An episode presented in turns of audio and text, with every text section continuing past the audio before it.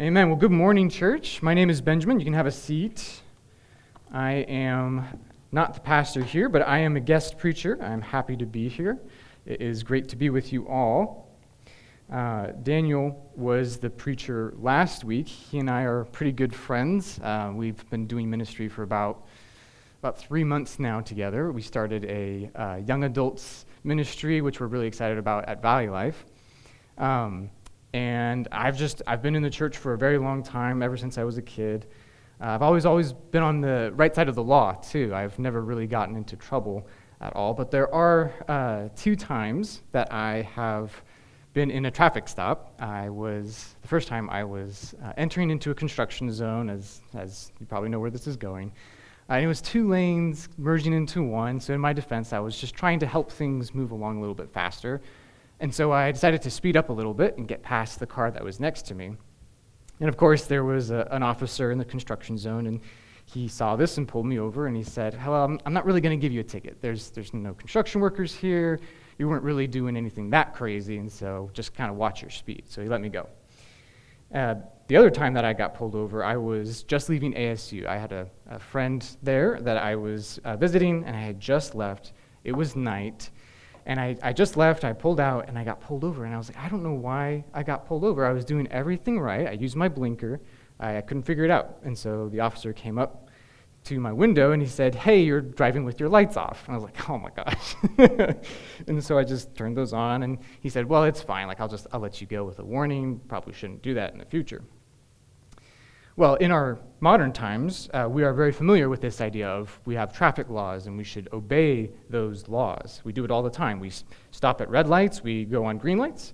Uh, but there are more than 600 commandments, these laws, that are in the Old Testament, uh, most of which we actually don't keep as Christians. And you ever wondered why that is? Why, why don't we keep all of these laws? They're laws that were given by God to the people of God to follow. So why don't we as Christians, who are the people of God, follow that? Well, let's go ahead and jump into our text and we'll, we'll look to answer that. We're going to be in Galatians chapter 3. We'll be reading verses 15 through 22. If you have your Bibles, go ahead and open there with me. And I will start reading here in verse 15. It says, To give a human example, brothers, even with a man made covenant, no one annuls it or adds to it once it has been ratified. Now, the promises were made to Abraham and to his offspring. It does not say, and to offsprings, referring to many, but referring to one, and to your offspring, who is Christ. This is what I mean. The law, which came 430 years afterward, does not annul a covenant previously ratified by God, so as to make the promise void. For if the inheritance comes by the law, it no longer comes by promise, but God gave it to Abraham by a promise. Why then the law? It was added because of transgressions, until the offspring should come to whom the promise had been made. And it was put in place through angels by an intermediary. Now, an intermediary implies more than one, but God is one. Is the law then contrary to the promises of God? Certainly not.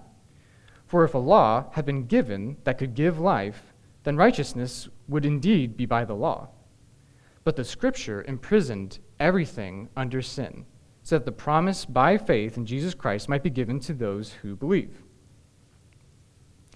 Well, if you were here last week, Daniel mentioned that uh, Paul is writing this letter to a group of churches in a region of modern day Turkey. The region is called Galatia. It was under Roman control, but it had received the gospel from Paul, which you can read about in Acts chapters 13 and 14. There's a lot of different types of people here in Galatia, and they're all mixed together, including some Jews. Uh, there's a section of these Jews, even, who were contradicting much of what Paul was teaching. What they were teaching instead was that the Jew, or the Gentiles rather, had to become Jews first. Paul has just finished reaffirming the truth of the gospel to the Galatians, which is that only through faith in Jesus can someone be saved? Works will not give life. And that brings us to our first point this morning, which is that God's covenants are eternal. We can read this in, starting in verse 15. To give a human example, brothers, even with a man made covenant, no one annuls it or adds to it once it has been ratified. This is the part of Paul's letter where his ad- address to the Galatians becomes a little bit softer. Up until this point, he's been pretty harsh with a lot of his language. He's even called them foolish a couple times. That's not really what we would expect from Paul. Without this address, it would be easy to picture Paul as an angry dad who's come home and he stepped on some Legos that got left out again and he's really upset about it. Instead, we see him practicing what he preaches in Ephesians 6 4, which says, Fathers, do not provoke your children to anger, but bring them up in the discipline and instruction of the Lord. Paul is choosing not to frustrate the Galatians, but to, to teach them. His use of the term human example is an attempt by Paul to bring what he's saying down to a more understandable level, a human level. He's calling attention to the fact that there is a higher level of understanding that's possible, but because he loves, him so, loves them so much, he's trying to make this as plain to understand as possible. We don't really know what the level of education that the Galatians would have had, or at least these specific churches. But what Paul's doing here is he's demonstrating his spiritual gift of teaching by taking a very complicated subject, this concept of the law and the covenant of Abraham, and he's presenting it in a way that is understandable to the everyday person. His defense for his use of the Abrahamic covenant begins here in verse 15. He starts by examining the nature of covenants that are made between two humans. Even these covenants, which don't, don't include God's direct participation, commanded the deepest level of respect and honor from those he, who entered into them. It was even unthinkable for someone who had entered into a covenant to change or cancel the covenant after the fact. It was a very sacred thing. We don't really make a lot of covenants between us nowadays, except for the obvious covenant of marriage. And sadly, even that covenant's not treated with even half as much commitment and respect as it was previously. However, another example of a covenant that we can see being made between two humans would be the covenant that Jonathan makes with David. If you will, turn with me to 1 Samuel 18, and we'll pick it up in verse 3.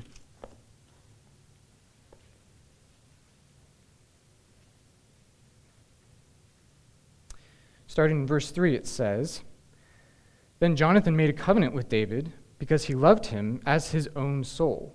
And Jonathan stripped himself of the robe that was on him and gave it to David, and his armor, and even his sword, and his bow, and his belt. My, uh, my best friend moved to Texas a couple years ago, and while I'm a little bitter that his Rangers beat our D backs, um, it doesn't alter our friendship. I'm still very good friends with them. We, we stay well connected through discipleship, and we play video games online.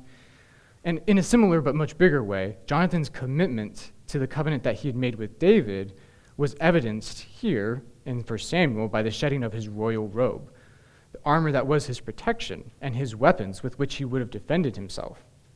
He was willing to do whatever it took to keep David safe out on the field of battle because Jonathan loved him so much. And remember, this, this is an example of a human covenant. God's not in the middle of this. He is indirectly, but not in the middle right now. Paul doesn't spend much time on this because he knows his audience is very familiar with the concept of a covenant and how sacred it is. And it doesn't get changed or canceled because it's because of anything after it's been agreed upon. So what's the argument that is going against Paul here? Well, the Judaizers, the people who are trying to make the Gentiles Jews, were trying to claim that because the law came after the covenant was made to Abraham, the law was, in some sort of way, adding onto the promise that God had given to Abraham. It had become a requirement in addition to what Paul, or what, sorry, what God had already done, which Paul was having none of. He goes a little deeper here in verse 16. Go back to um, Galatians 3. It says, Now the promises were made to Abraham and to his offspring. It does not say into offsprings, referring to many, but referring to one, and to your offspring, who is Christ. It, it's interesting to note that this is possibly the first time that this distinction is being made. Uh, and we can even read the story, if you turn with me to Genesis chapter 17, we can read exactly what's happening. I'm going to pick it up in verse 8. It says, And I will establish, this is God talking, I will establish my covenant between me and you and your offspring after you throughout their generations for an everlasting covenant, to be God to you and to your offspring after you. And I will give to you and to your offspring after you the land of your sojournings, all the land of Canaan, for an everlasting possession, and I will be their God. The best of the best preachers up until this time would generally have agreed that an interpretation of this this text in the Hebrew would have intended a plurality of offspring. And the text doesn't really specify which of the two it is. However, we as Christians hold that it is of the singular because Paul is writing in this passage to tell a church in Galatia exactly that. And we as Christians hold that the Bible is inerrant and irrefutable, without contradiction, and the living, breathing Word of God. Amen? Paul continues to explain his point plainly back in Galatians, starting in verse 17. Going all over the Bible today. Back in 17, he says, This is what I mean. The law, which came 430 years afterward, does not annul a covenant previously ratified by God so as to make the promise void. It's, uh, it's, it's hard to blame those who object to Paul's use of Abraham when they've been so used to following the, the Mosaic law.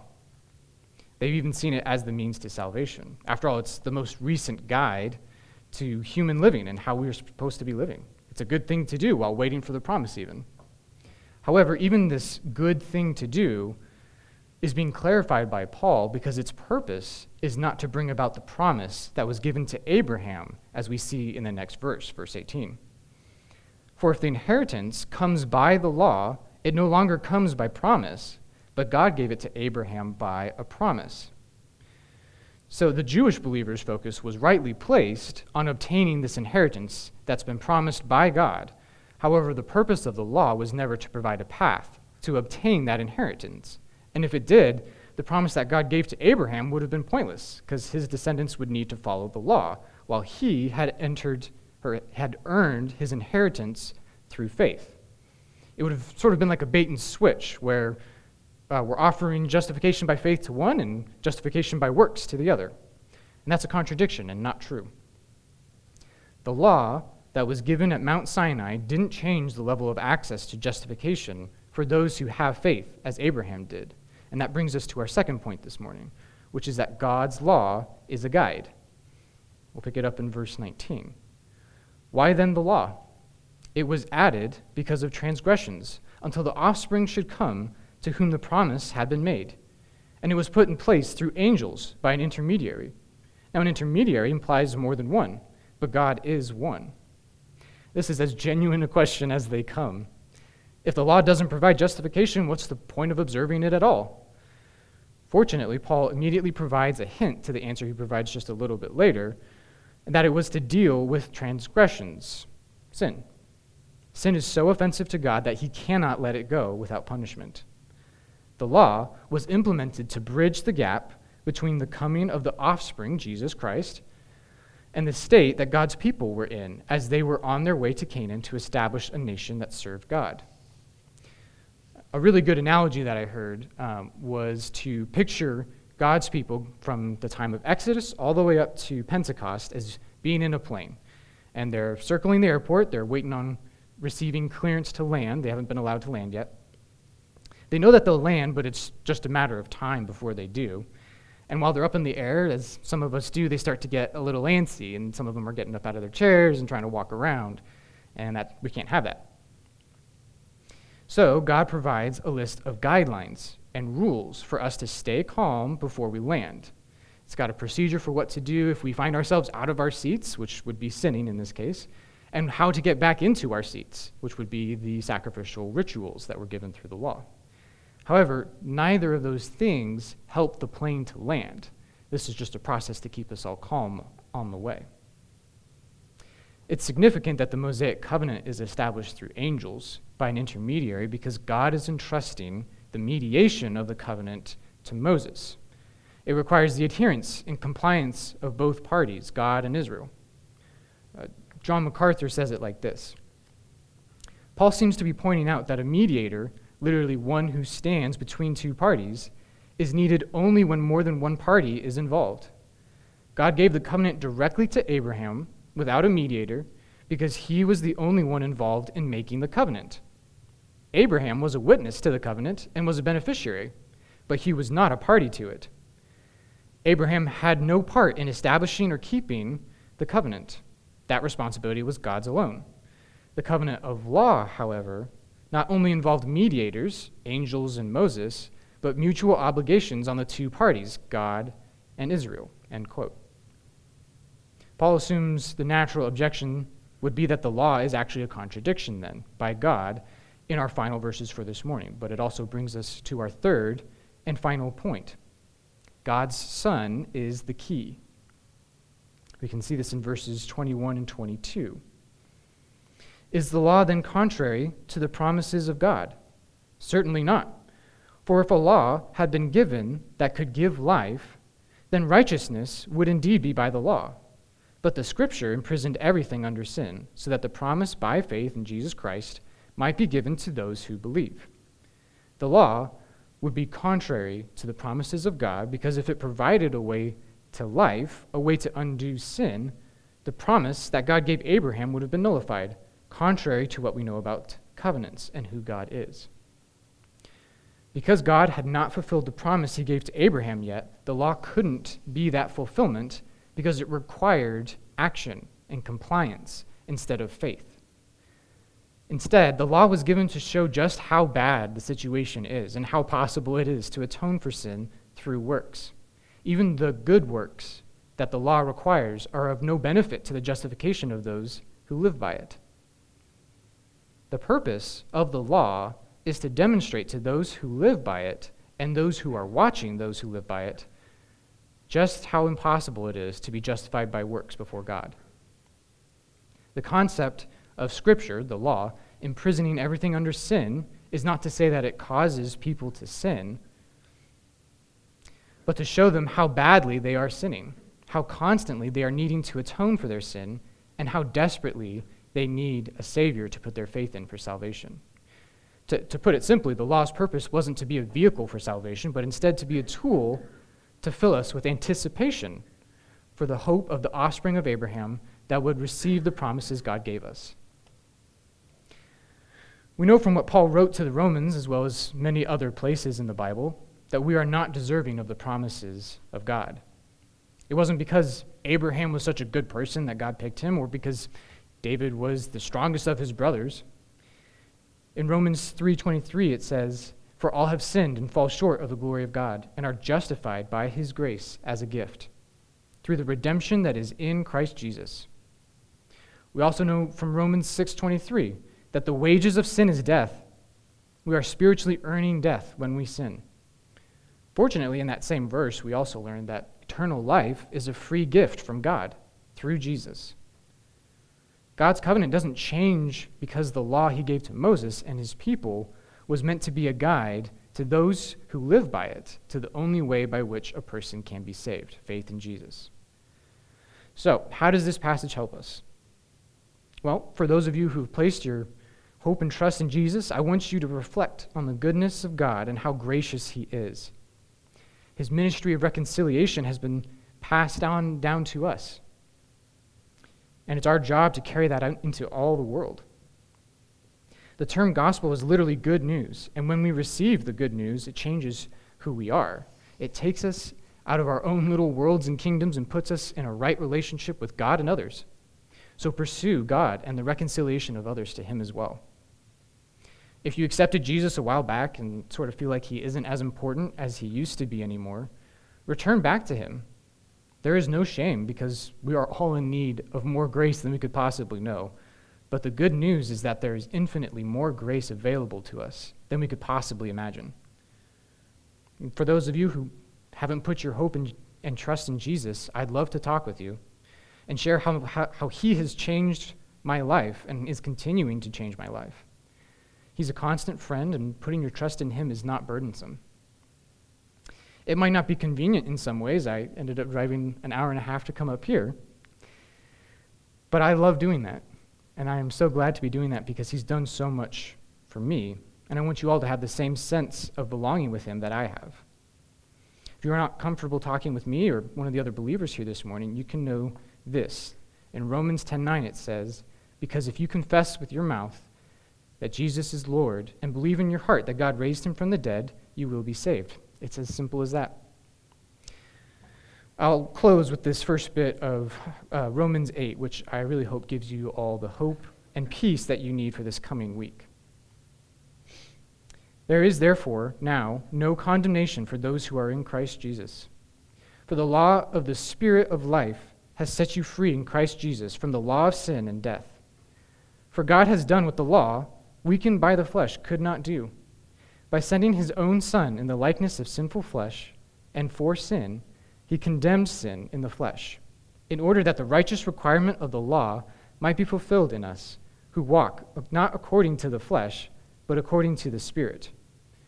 For those who live according to the flesh set their minds on the things of the flesh, but those who live according to the Spirit set their minds on the things of the Spirit. For to set the mind on the flesh is death, but to set the mind on the Spirit is life and peace. For the mind that is set on the flesh is hostile to God, for it does not submit to God's law. Indeed, it cannot. Those who are in the flesh cannot please God. You, however, are not in the flesh, but in the Spirit if in fact the Spirit of God dwells in you. Anyone who does not have the Spirit of Christ does not belong to him. But if Christ is in you, although the body is dead because of sin, the Spirit is life because of righteousness.